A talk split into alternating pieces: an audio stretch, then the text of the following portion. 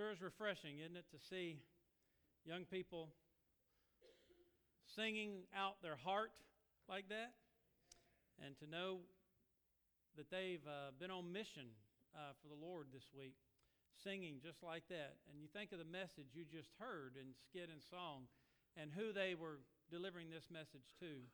Some of the down and outs of society, those who are in the bird cage or the cage that the devil has them in, and the message that they can be free. Uh, young people, we're proud of you, and we thank God for you.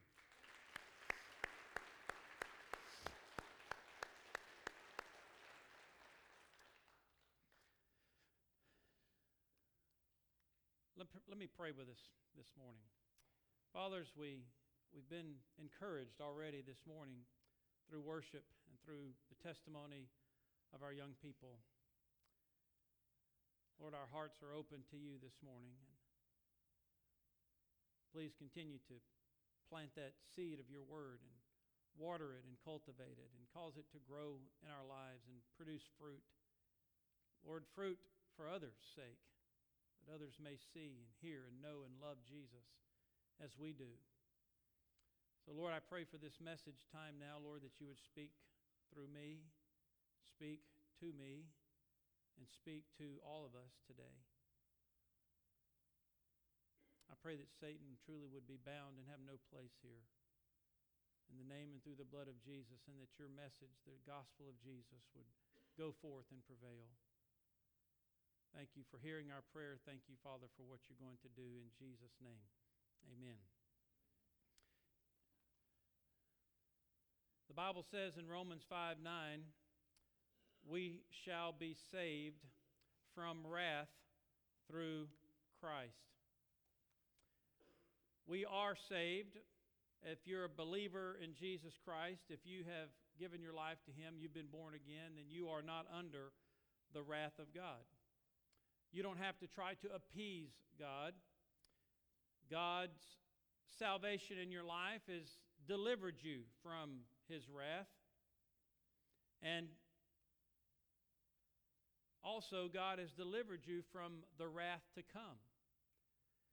And that's what he says here in verse 9. He shall be saved from wrath. Shall be points to something future. So, in this context, there is a wrath to come. What do you think that wrath to come would be? Well, I believe one of the things that Paul is referring to here in this verse is for those who never turn from their sins, from those who never come to Christ and trust Him for salvation, they face an eternity of God's wrath in a place called hell. It's a very serious matter, hell.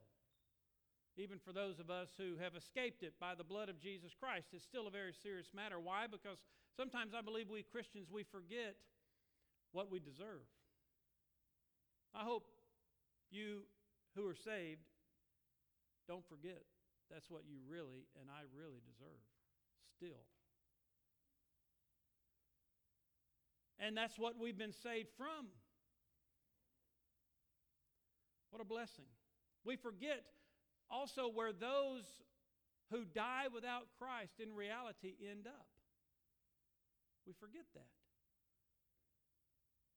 We forget how serious it is for us to obey the Great Commission to go and, and take the gospel, as Brother Lassiter just spoke of a moment ago, taking the, the Word of God and the gospel of Jesus Christ wherever we go.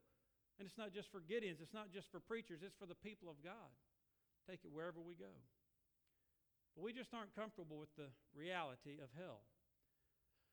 We don't talk about it, we minimize it, we trivialize it with jokes. We sanitize it and think that it's not really going to be that bad or that God really wouldn't send people there. Even Christians, we don't want hell to be a real, real place because it means that the people we know who don't have a saving relationship with Jesus Christ and whom we've refused to talk to about him have died and gone there. And our conscience just can't bear it, so we choose to ignore it. Or we lie to ourselves and we try to convince ourselves that they're in a better place and at least they're not suffering anymore. You know, if a person dies without Christ, they're in the worst place possible, and their suffering's just begun. Vance Havner was an evangelist in a generation gone by. He told a story about a church member who didn't like the sermons that he preached about hell. And I admit it's not a comfortable subject to preach, nor is it a comfortable subject to hear. But this church member said to him, Why don't you preach about the meek and lowly Jesus? His reply was, Well, that's where I got my information about hell. You know, much of what we know about hell came from the lips of Christ. Jesus taught more about hell than any other biblical figure. Our understanding of hell derives from Christ. Don't you think part of the good news of what Jesus died to save us from would be an important thing that he would want to talk about? I've come that you might have life and that you might have it more abundantly. The thief comes to steal, to kill, to destroy. There we see the opposites in one verse, John 10:10. 10, 10. Jesus spoke of hell because it was something very serious. I want to examine, and we started last week examining what Jesus taught about hell so that we can remember what we've been saved from, so that we can remember what unbelievers are headed to, and so that we can remember how serious it is for us to take the gospel into all the world. And we are looking at Luke chapter 16, verses 19 through 31. And uh, please let's read that again together this morning.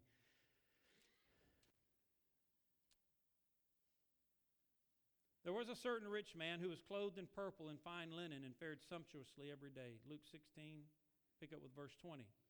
There was a certain beggar named Lazarus, full of sores, who was laid at his gate desiring to be fed with the crumbs which fell from the rich man's table. Moreover, the dogs came and licked his sores. So it was the beggar died and was carried by the angels to Abraham's bosom. The rich man also died and was buried, and being in torments in Hades, he lifted his eyes and saw Abraham afar off and Lazarus in his bosom. Then he cried and said, Father Abraham, have mercy on me and send Lazarus that he may dip the tip of his finger in water and cool my tongue, for I'm tormented in this flame. Can you imagine the depth of torment this man had to be in? That one drop of water would have soothed him. But Abraham said, Son, remember that in your lifetime you received your good things, and likewise Lazarus evil things, but now he is comforted and you're tormented. And besides all this, between us and you there is a great gulf fixed so that those who want to pass from here to you cannot, nor can those from there pass to us. Then he said, I beg you, therefore, Father, that you would send him to my father's house. For I have five brothers, that he may testify to them, lest they also come to this place of torment. Abraham said to him, They have Moses and the prophets, let them hear them. And he said, No, Father Abraham, but if one goes to them from the dead, they will repent. But he said to him, If they do not hear Moses and the prophets, neither will they be persuaded, though one rise from the dead. So, to review last week, the first thing you see there on your outline, which is on the back of the bulletin, is that a life sown apart from God reaps an eternity apart from God. The Bible says in Galatians 6, whatever a man sows, that will he also reap. If he sows to the flesh corruption, he will reap corruption eternally. If he sows of the Spirit, he will reap of the Spirit life everlasting. God is not mocked. If you want a life apart from God, hell is that place he honors your request, but for all of eternity. Somebody said, Why would a loving God send someone to hell? He doesn't. They volunteer. You see, God doesn't send people to hell. God's love sent his son Jesus Christ to take the wrath of God for our sin upon himself so that we could be delivered, saved from the wrath of God in a place called hell. Hell, secondly, is a real literal place separated from God. This is what we talked about last week. Hades Jesus tells us the place he's talking about here. He's not talking about the grave. It would have been nice if Jesus would have stopped at verse 22 that both of these men died and that was it. That's what some people want to think that all you got to do is all that happens is you just die. You cease to exist. You're no longer anything, anywhere. You just, like an animal, you, you just die and that's it. But Jesus said both of these men died. One went one place, one went another. And by the way, there's only two places mentioned in the scripture in eternity heaven and hell. There's no in between, and there's no second chances, as you see in this passage, too. But Jesus made it clear what he's talking about here. He's not talking about the grave. He said, and being in torments in Hades. And, he, and the word torment is used four times in these verses. He's talking about a place that is separated from God, a place of torment, in contrast to where Lazarus went. He said, in Abraham's bosom. Now, Abraham was a picture of, of uh, the Old Testament patriarch. That when he died, he went to be with God. And remember, Jesus said, I am the God of Abraham, Isaac, and Jacob. I'm not the God of the dead, but of the living. So when Jesus was referring to Abraham's bosom, he was referring to the presence of God, where God is. See, heaven is with God. To be absent from the body, if you died right now and you're saved, to be absent from the body is to be present with the Lord. We'd have to bury your body, but your spirit, your soul, the real you is with the Lord. But hell is apart from God. Jesus spoke that in several passages you see there. You can look up later. We covered those last week. But this morning, I want to pick up in our outline and show you from this passage what Jesus said about hell that it is a place of torment. We said that word is repeated four times. It's in verse 23, verse 24, verse 25, and verse 28. Hell is a place of torment, it's not a place of pleasure. Jesus said in Mark chapter 9, Three times he repeated the same thing, and here it is. Speaking of that place, the worm does not die, the fire is not quenched. He says it again, same passage, Mark 9 46, the, where the worm does not die and the fire is not quenched. In verse 48, where the worm does not die and the fire is not quenched. Now, you think if Jesus says something once, that's pretty important because Jesus said it. If he said it's twice, you better pay attention. But he says it three times within six or eight verses. I think Jesus is trying to communicate something here about the torment of hell. He's warning us, he's warning mankind. The devil wants people to believe that hell is not that big of a deal. It's going to be fun. Hey, there's no God there. We don't have to give account for our sins. We don't have to be feel guilty about anything. We can do whatever we want. Will it be one big party? I was once told by someone that they wanted to go to hell because all their friends would be there. We were doing an outreach at uh, a downtown uh, festival in Louisiana, and a young girl was drinking and she was partying it up, and and um, I'm sure she was under the influence, and she says, "Oh yeah, I know, I'm going to hell," like it was no big deal. But look what the Bible says about hell. First of all, it's eternal fire. Jesus said in Matthew 25 41, that he will say to those on his left hand, Depart from me, you cursed, into the everlasting fire prepared for the devil and his angels. Revelation 19, 20, and 21 calls hell the lake of fire. It's a place of eternal fire. Matthew 25, 46 is a place of eternal punishment. He, Jesus said, by the way, these are all words of Christ and these will go away into everlasting punishment. Why would they have to be punished forever? Well, because they rejected the one that was punished for their sins. You see, if you receive Jesus Christ, if you believe upon Jesus Christ, what you're saying is, I believe that Jesus took my punishment. He took the full wrath of God for my sin. And when you believe that and place your faith and trust in that, then you escape the wrath of God. But if you reject that, then you abide under the wrath of God. And if you die like that, you experience the punishment forever and ever and ever. Second Thessalonians chapter 1 verse 8 and 9 says it's a place of everlasting destruction. He says in flaming fire taking vengeance on those who do not know God, on those who do not obey the gospel of our Lord Jesus Christ. These shall be punished with everlasting destruction from the presence of the Lord and from the glory of his power. And then we're told in Isaiah and this is an important point, there will be eternal hatred. You know, you won't have any friends in hell, even if all your friends go there. Y'all won't be friends. Bible says in Isaiah 66, 24, and they shall go forth and look upon the corpses of men who have transgressed against me. For their worm does not die and their fire is not quenched. That's where Jesus got this quote from, was Isaiah 66. And the last phrase, there will be a hatred for all flesh, an abhorrence of all flesh. You won't love anybody. There will be no love in hell. No love, not even like. There'll be hatred forever and ever. How can you endure these torments without dying and, or being consumed? How could a person who goes to hell endure eternal fire, eternal punishment, eternal destruction, and eternal hatred without being consumed? Let me remind you, we're talking about God here, the God of the impossible. What did Moses see when God was talking to him? Do you remember? A burning bush. What was unique about that burning bush? It was burning, but it was not being consumed. Do you think the God that did that could, could make a person live forever in fire and not be consumed? Could he? He certainly could.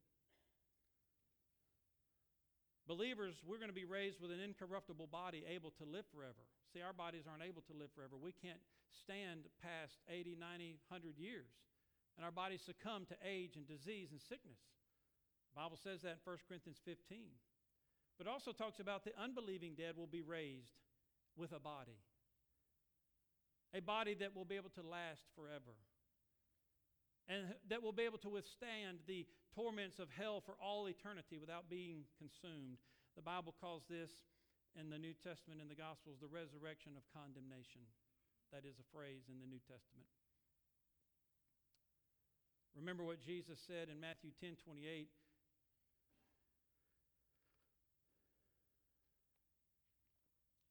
Let me read that for you because I don't think I read that this morning. That was last week. Um, Jesus said, Do not fear those who can kill the body but cannot kill the soul. Rather, fear him who is able to destroy both body and soul in hell. This word destroy or destruction is the same word Jesus used in John 3:16. For God so loved the world that he gave his only begotten son. That whoever believes in him should not be destroyed. What word do we use? Perish. It's the same word. It means to be eternally tormented, to be eternally punished, to be eternally separated from God. You see, hell is not like jail. Of course, jail is not like this, really, but hell is not a place to reform and rehab lost people where they pay their dues and then they finally get to get to heaven.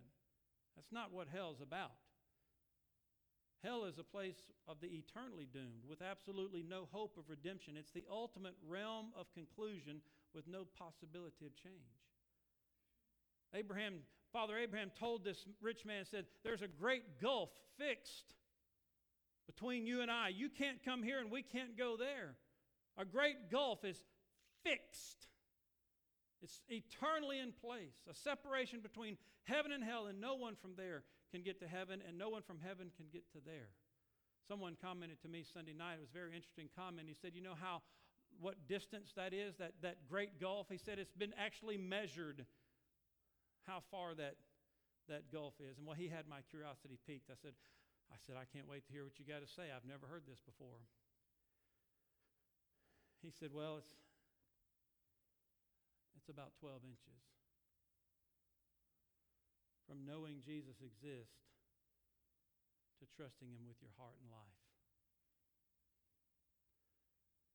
And that's where some people are, maybe even you today. You have a mental assent. You agree that Jesus lived. Well, the devil does too. You believe he died. The devil does too. You believe he rose again. The devil does too. He knows all the things you and I know about Jesus. In fact, he knows more about Jesus than you do.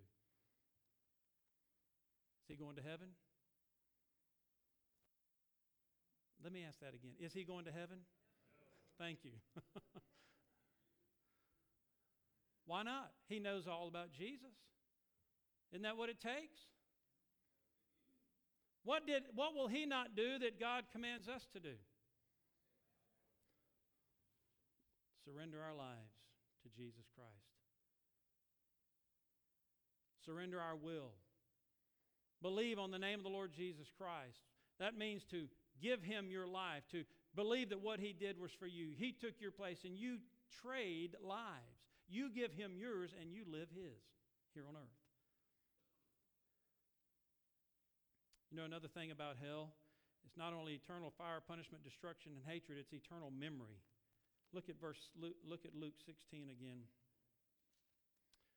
Luke 16 and verse 25, Abraham said, Son, talking to the rich man, remember. Verse 27 and 28, this rich man remembered that he had five brothers.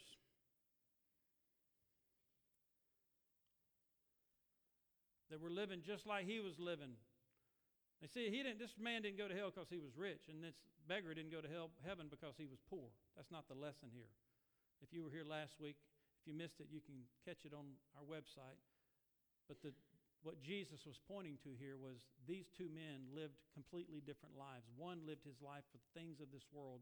One lived his life with, with the first man with no regard for God, all for the things of this world.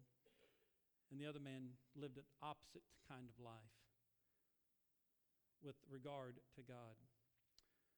But see, part of hell's torment is that those there will remember every wicked deed they did. He said, Remember how you lived your life compared to how Lazarus lived his. 1 Timothy 5:24 says that our, our works follow us into eternity, and so does Revelation 14:13.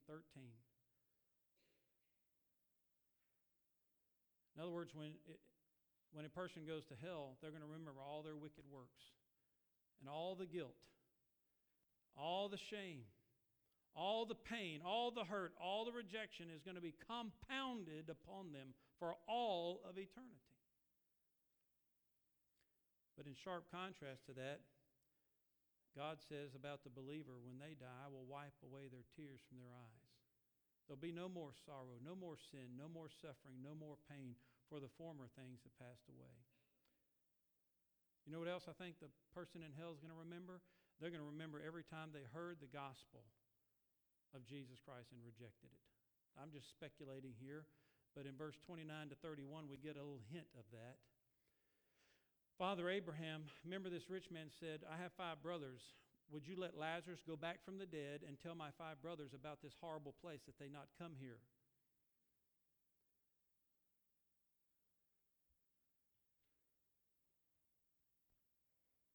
And then Abraham said, No, they have the Bible. You know the Bible they had then? Moses and the prophets. Genesis, Exodus, Leviticus, Numbers, Deuteronomy, and then the writings of the prophets, which we have in our Bible. That was all the Bible they had basically the Old Testament. They have the Old Testament, they have the Bible. And if they won't hear the Bible, you remember, here's what this man said. He said, No. You see, there's a rejection of God's word in this man's heart. Still in hell, he's still rejecting the word of God. No! The word of God's not good enough. They won't believe the word of God. They would believe if a dead person came back to life. That's what many people think. We need to see some great sign, miraculous sign. We need some physical, visible evidence that what you're saying is true. And Abraham said, No, they won't believe. If they won't believe the Bible, they won't even believe if somebody came back from the dead. If they're rejecting God, they're going to reject God all the way, even if somebody came back from the dead. They're going to remember every time they heard the gospel and rejected it. And it's going to haunt them for all of eternity. The last thing I want to share with you, I'm just about done, is hell is a place you can only escape before you die. Look at verse 28. This man finally realized that there's this great gulf fix and he could do nothing about his own soul, but he, there, he had five living brothers they could make a decision while they were still alive. You see, there are no second chances once you die, it's settled. And I would say to you, of all ages this morning, from the youngest all the way to the oldest, you don't have all the time you think you have. Wasn't that long ago this community saw buried, was it an eight or 10 year old boy and then a 17 year old boy? Now, when we read the obituaries and we read of 70, 80, 90 year olds being dying, maybe that's normal, but it shakes us up when it's a young person. We all think we've got plenty of time. There's a fictional story of Satan. And I emphasize a fictional story. Are y'all hearing me? What kind of story am I fixing to tell? You won't find this in the Bible, but it illustrates this point. A fictional story of Satan interviewing three demons. Satan was taking suggestions as how best to deceive the majority of the human race and to keep them away from God and claim them for hell. The first little peon demon suggested, Well, let's tell them there is no God. Satan replied, Yes, many will be deceived by that lie and will be doomed for eternity. But I think there's still a more subtle way. Another somewhat smarter demon spoke up, spoke up and proposed, Well, what if we tell them that hell is not real? Let's trick them into believing that a God of love would never send anyone to hell, no matter how they live on earth, and even if they reject him now, that he'll have mercy in the end. The devil said, Indeed, that will deceive even more because hell is such an uncomfortable subject. Nobody wants to think God, that God would ever allow somebody to go there or that they or their loved ones deserve to go there. But he said, I still believe we can be even more subtle and gather more of the masses into hell.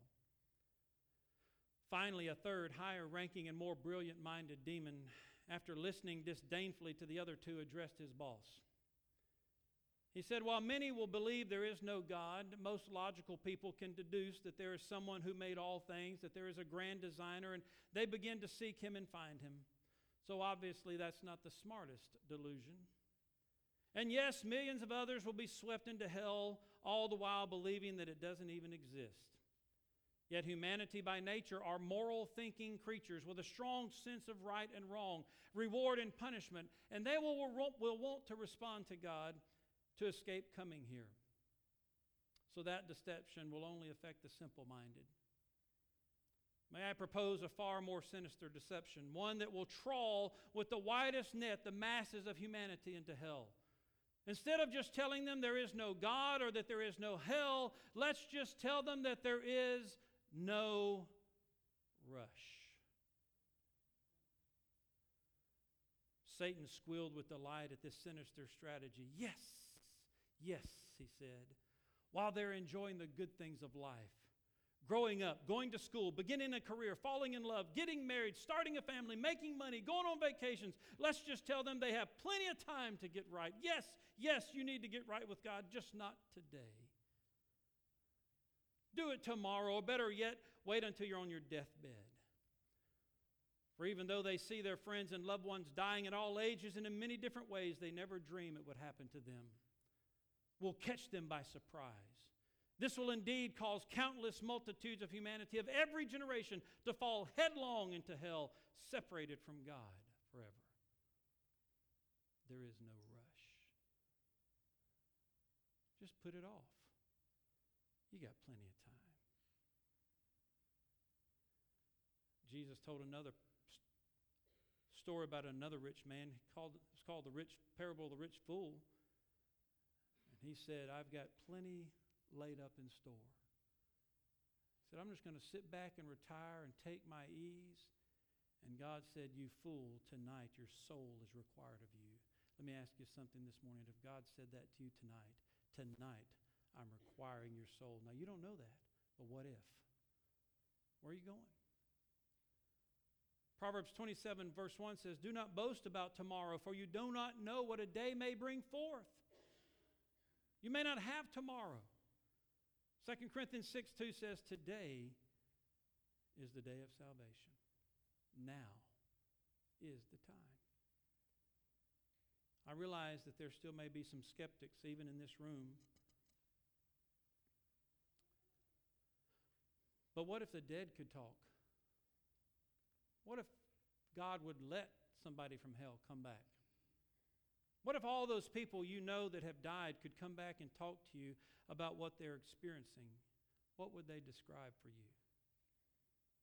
The rich man wanted to do just that for his brothers. But see, it's not allowed.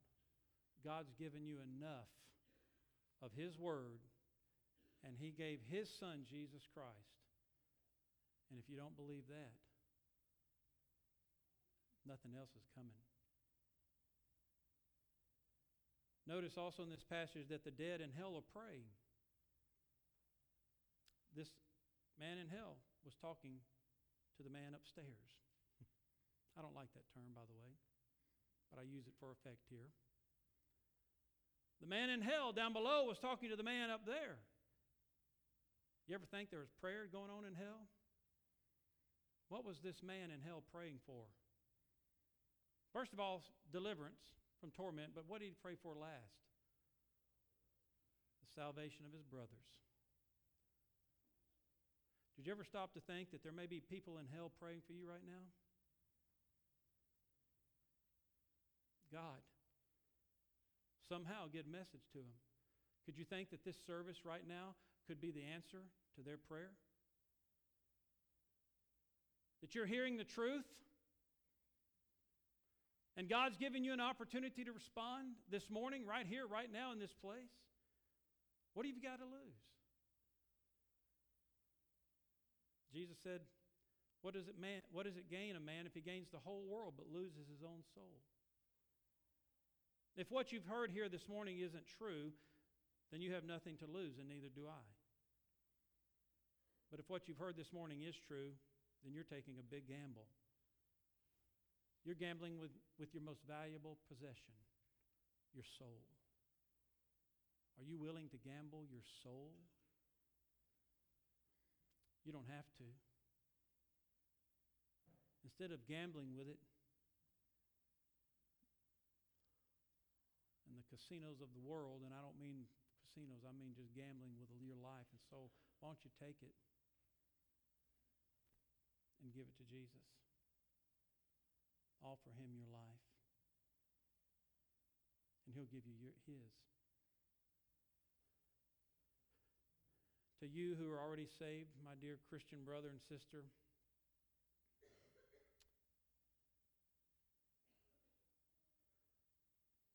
I pray that we'll, as one writer wrote, I pray we'll be like Charles Spurgeon, who said, If sinners be damned, at least let them leap to hell over our bodies. If they're to perish, let them perish with our arms about our knees. Let no one go there unwarned or unprayed for. Believers, if hell is real, what are you doing about it? Everybody in this room has friends, relatives, schoolmates, co workers, associates that you know are living apart from God. It's not hard to figure that out. You don't know the condition of their soul, but you can tell they're living apart from God. You say, well, it's not my business. Yes, it is. Jesus made it our business. He told us to go with the gospel of Jesus Christ and reach them. Now, we can't force it, but we can love them, we can lead them, you can put the living water before them. It's their choice whether they drink or not, but you can put it before them. You can tell them that there's a better way.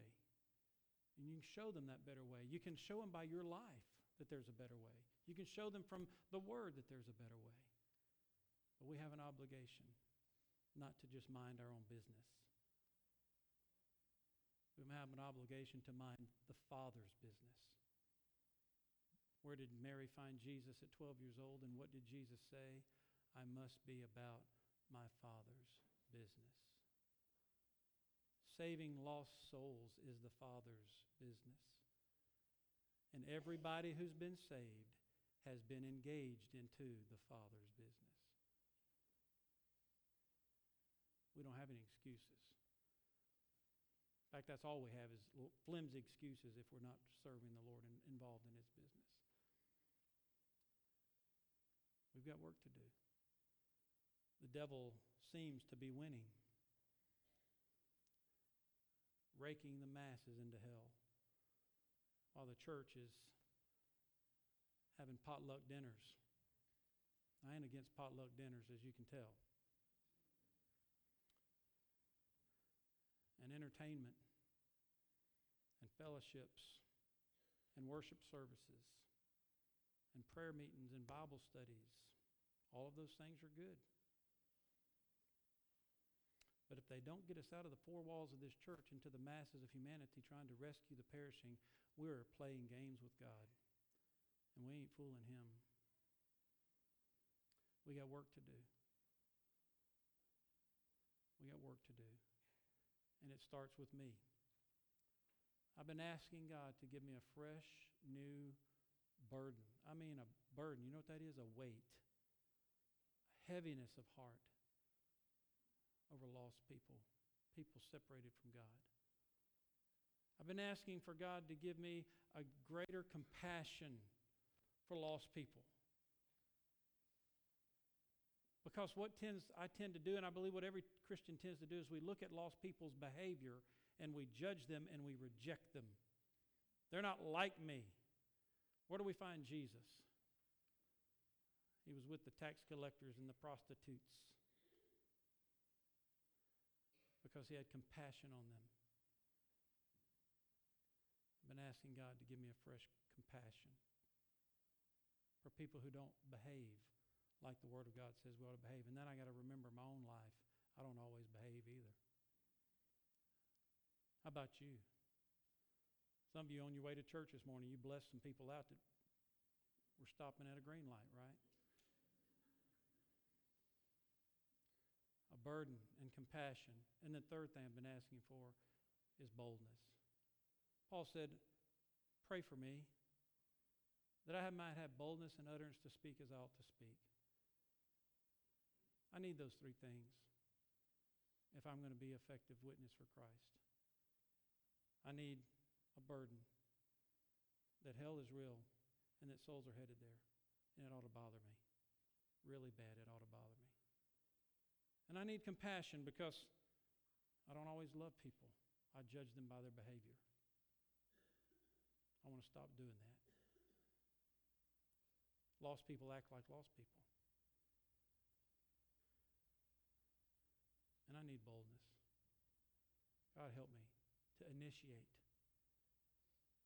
a redemptive conversation. Would you pray those things with me this morning? Believers, would you pray those things with me?